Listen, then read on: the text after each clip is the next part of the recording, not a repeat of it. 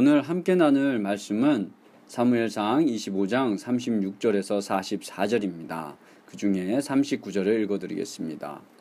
나발이 죽었다는 소문을 듣고 다윗이 말하였다.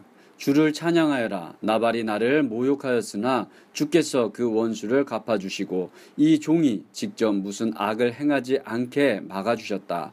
주께서는 나발이 저지른 죄악을 나발의 머리로 돌려보내 주셨다. 다윗은 아비가일을 자기의 아내로 삼으려고 그 여인에게 사람을 보내어 그 뜻을 전하였다. 아멘. 잠시 지난번 묵상 내용을 상기해 보겠습니다. 나발의 무례함과 조롱에 화가 난 다윗은 그를 공격하기 위하여 부하들을 이끌고 나발의 집을 향해 출발하였습니다. 나발의 아내 가비가일은 이 소식을 듣고 많은 음식을 준비해서 자신의 집을 공격하기 위해 오고 있는 다윗에게로 갑니다. 그리고 남편 나발의 잘못을 고백하며 다윗과 그 부하들을 아주 극진히 대접했습니다. 다윗은 자신이 범할 수 있는 악행을 막아주었다며 아비가일을 칭찬하고 축복하며 집으로 돌아갔습니다. 여기부터는 오늘의 본문의 내용인데요. 아비가일이 이렇게 큰 일을 치르고 나서 집으로 돌아왔습니다. 집에 와서 보니 남편 나발은 왕이나 차릴 만한 정말 거한 술잔치를 벌이고 술에 만취하여 정신을 못 차리고 있었습니다. 이런 나발을 본 아비가일은 아무런 말 없이 다음 날까지 기다렸습니다. 그리고 다음 날 남편 나발에게 자신이 다윗에게 한 일에 대해 모두 말하였습니다. 이 얘기를 들은 나발은 성경의 표현에 따르면 심장이 먹고 몸이 돌처럼 굳었다라고 합니다. 아마도 나발이 아비가일에게 엄청 분노한 것 같습니다.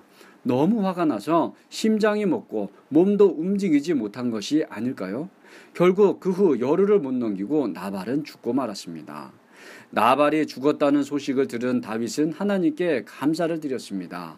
자신이 화를 누르지 못하고 달려가 나발을 죽였다면 하나님을 무시하는 엄청난 죄를 지었을 텐데 자신을 막아주신 하나님을 찬양하며 감사를 드린 것입니다. 한편 다윗은 하나님께 큰 죄를 지을 뻔한 자신을 막아준 이 지혜로운 여인 아비가일을 자신의 세 번째 아내로 맞이합니다. 오늘 이 이야기를 통해서 우리는 세 명의 등장인물 그리고 그들의 사람 됨됨이를 알 수가 있습니다.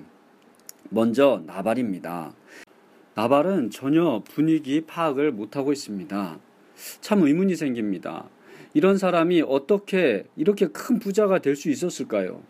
전혀 상황 파악을 하지 못하고 교만 하고 왕이나 베풀 만한 거한 술잔치를 여는 사치스러운 사람인데 이렇게 큰 부자가 된 것이 저는 이해가 되지 않습니다. 이런 나발, 결국 교만하고 사치스럽고 하나님을 모르는 이 나발은 어이없는 최후를 맞이하게 되지요.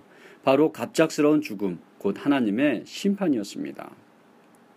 두 번째는 아비가일입니다. 다윗을 잘 접대하며 달랜 후 돌려보내고 집에 돌아온 아비가일의 기분이 어땠을까요? 요즘 같으면 남편에게 바가지를 몇 개는 긁어서 없앨 정도로 화가 단단히 나지 않았을까요? 하지만 아비가일은 남편에게 말할 수 있는 적절한 시간을 기다렸습니다. 조용히 다음 날을 기다려 남편에게 일어난 일에 대해 말한 것을 보면 아비가일은 인내심이 많은 여인이었던 것 같습니다. 세 번째는 다윗입니다. 39절에서 다윗은 찬양합니다. 주께서 그 원수를 갚아주시고 이 종이 직접 무슨 악을 행하지 않게 막아주셨다. 다윗은 자신의 분노대로 일을 처리하지 않고 자신의 잘못을 인정한 후 하나님이 인도하시는 방법대로 했을 때 적절히 응답해 주시는 하나님을 경험한 것입니다. 다윗은 자신이 하나님을 믿고 순종하는 것이 옳은 결정이었음을 확인받은 것입니다. 자신이 믿고 순종하는 하나님이 참 세상의 주관자임이 스스로에게 증명된 것입니다.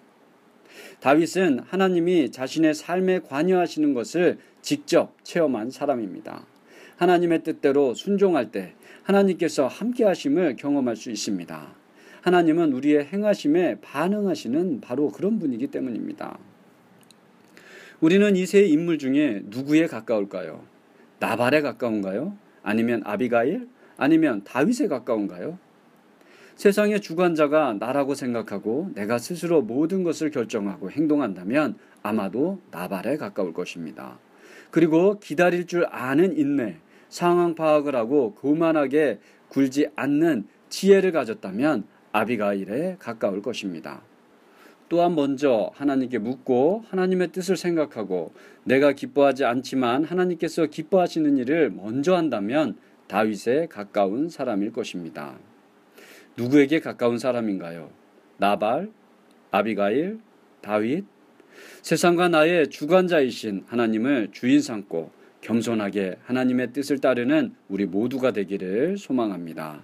기도하겠습니다. 내 삶의 주관자요 친구이신 하나님, 나의 모든 것을 주님께 맡기고 의지하는 자가 되게 하여 주시옵소서. 먼저 하나님의 뜻을 구하는 자가 되게 하여 주시옵소서. 나를 십자가에 못 박고 하나님의 뜻을 따르는 자가 되게 하여 주시옵소서. 부르신 곳에서 아름다운 열매를 맺게 하여 주시옵소서. 예수님의 이름으로 기도드립니다. 아멘.